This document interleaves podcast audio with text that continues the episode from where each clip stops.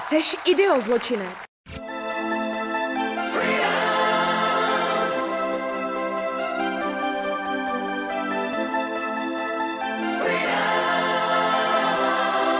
Zdravím, tady ideozločinec za práva nevoličů na vystoupení z systému demokracie. Já se eh, často snažím dívat na naši dobu očima budoucnosti. Co ti mám na mysli? Tak jako my se posmíváme středověku, pro boha, jak ti lidi žili, co si nechali dovolit, jak si mohli myslet, že tohle tohle je dobrý, tak se snažím podívat na naši dobu, 21. století, třeba za 500 let, až 21. století taky bude už v kategorii středověk. A myslím si, že třeba o tom se budou učit v dějepise děcka. V 21. století lidi museli povinně financovat některé média, jinak jim hrozila pokuta, exekuce, vězení. A to tam není možný. A jak je to možný? No, oni si mysleli, že to je pro ně dobrý. Oni fakt tehdy věřili tomu, že diktátem a násilím se dá vybudovat lepší svět. Takže jak to je dneska? Uh, většina lidí, bohužel, pokládá, nebo bohužel, klidně si pokládá, většina lidí pokládá za žádoucí, aby existovalo něco jako veřejnoprávní média. Česká televize, Český rozhlas. Uh, to, že si to myslí, není problém. Problém je to, že to vnucují i těm, co si to nemyslí. A ne to poslouchat, to nemusíte zaplatit pámbu aspoň, ale musíte to financovat. A já bych neměl vůbec žádný problém s tím, kdyby Česká televize a České rozhlas fungovaly do pundíku stejně jako dneska, akorát byly příspěvky dobrovolné.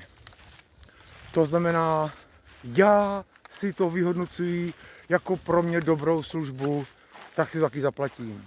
Jiný, podle mě je to úplně na prd, nebudu na to přispívat a aby byli prostě na, na základě dobrovolného rozhodnutí člověka, tak jako si dobrovolně rozhodujeme, jestli si budeme platit HBO, Netflix nebo já nevím, který jiný služby, já žádnou jinou neplatím, protože ho neužívám, ale to je právě to, to je svoboda.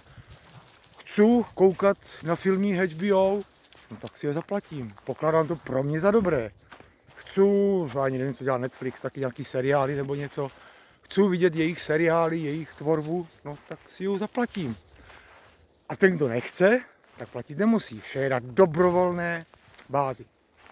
Jenže placení České televize, Českého rozhlasu není na dobrovolné bázi, ale založeno na násilí.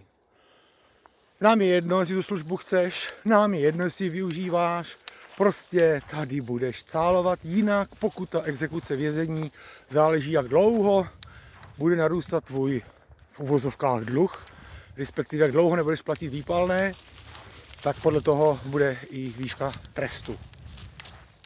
Čili člověk, který nikomu nic neudělal, nikomu neskřivil ani vlast na hlavě, poctivě si vydělává v poctivé práci svoje penízky, ale my ho klidně zavřeme do vězení, jenom proto, že nám odmítl financovat média, které my pokládáme za dobré. Takže tohle by se rozhodně mělo změnit a založit na dobrovolném základě.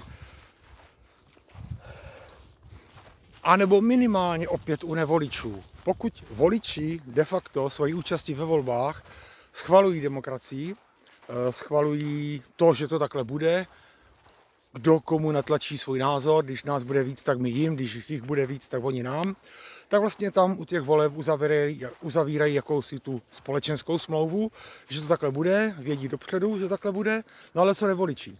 To jsou lidi, kteří nikomu nechtějí vnucovat, jak má žít, si každý prostě žije za svý, na svým, podle sebe. A tudíž vám to morálně brání jít volit, protože u svobodných voleb nemáte nic jiného na práci, než ostatní vnutit, jak mají žít. A nevoliči nechtějí dokonce ani svobodu lidem vnucovat, když někdo nechce žít svobodně, chce žít pod nějakou vládou, nějakého moudrýho, tu fiali, tu, kdo tam všecko byl, Babiše a tak dále, no tak ať si žije, je to jeho dobrovolný, opět je dobrovolný jeho rozhodnutí, ale ať si taky laskavě financuje, svoje dobrovolné rozhodnutí, ať si užívá těch ohromných výhod, že ho politici budou buzerovat a říkat mu, jak mají žít. Ale ať to nevnucuje nevoličům, tedy lidem, kteří nešli uzavřít společenskou smlouvu, nešli delegovat svoje svobody a práva e, nikomu nikam, ponechali si je a jim vládnu to e, naprosto neopodstatněně z morálního hlediska, jim vládnu to čistě z pozice síly a násilím. Buď to mi budeš poslouchat, nebo tě zakleknu.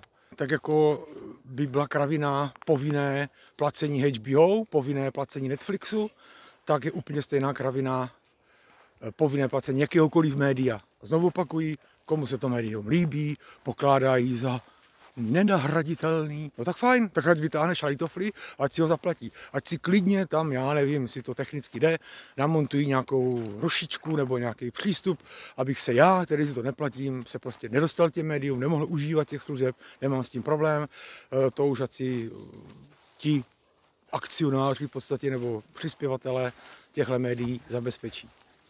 To je ad jedna, ad dva. Mm,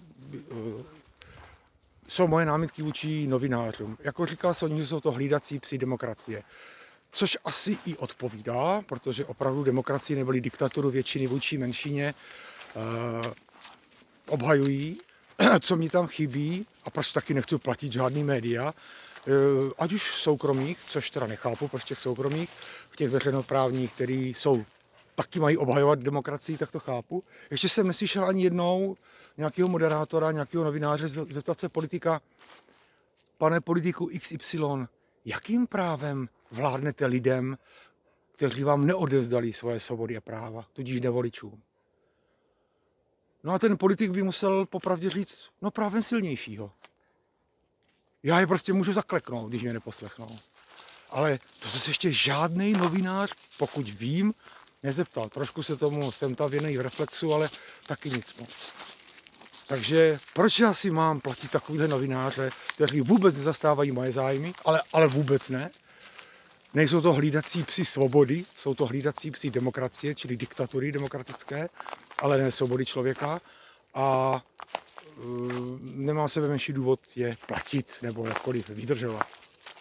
Takže vážení novináři, kež by aspoň některý z vás se stal hlídacím psím, hlídacím psem svobody a ptal se politiků, kde berou tu drzost, kde je jejich morálka, kde je jejich čest, že silou, čistě silou, jako oni kdyby, kdyby ti politici neměli v roce policii armádu, tak já na ní můžu dát dlouhý nos a žít si svobodně po svým. Ale oni mají tu sílu, já vím, že když budu žít svobodně, tak oni je zakleknou tak se jich prosím vás na toto ptejte.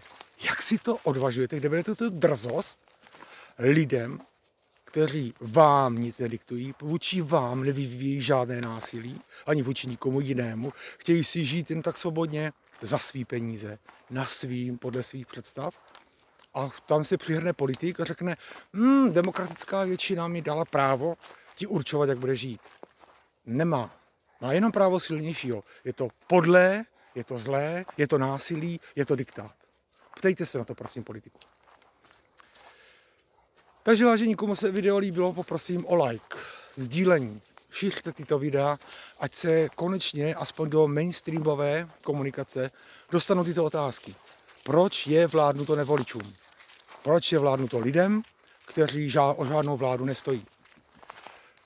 Podepište petici, kterou najdete pod videem na petice za práva nevoličů na vystoupení ze systému demokracie. A zatím se s vámi loučím. Nazdar. Nevoliči na nikoho nedelegovali svoje svobody a práva. Ponechali si je a přesto je jim zcela nelegitimně vládnuto ze strany tzv. demokratické většiny, a to výhradně z pozice síly, diktátem a vyhrožováním násilí. Kdo nevěříte v tezi, že diktát a násilí dělá lepší svět, Podepište prosím petici za práva nevoličů na vystoupení ze systému demokracie. Odkaz najdete pod videem. Díky moc.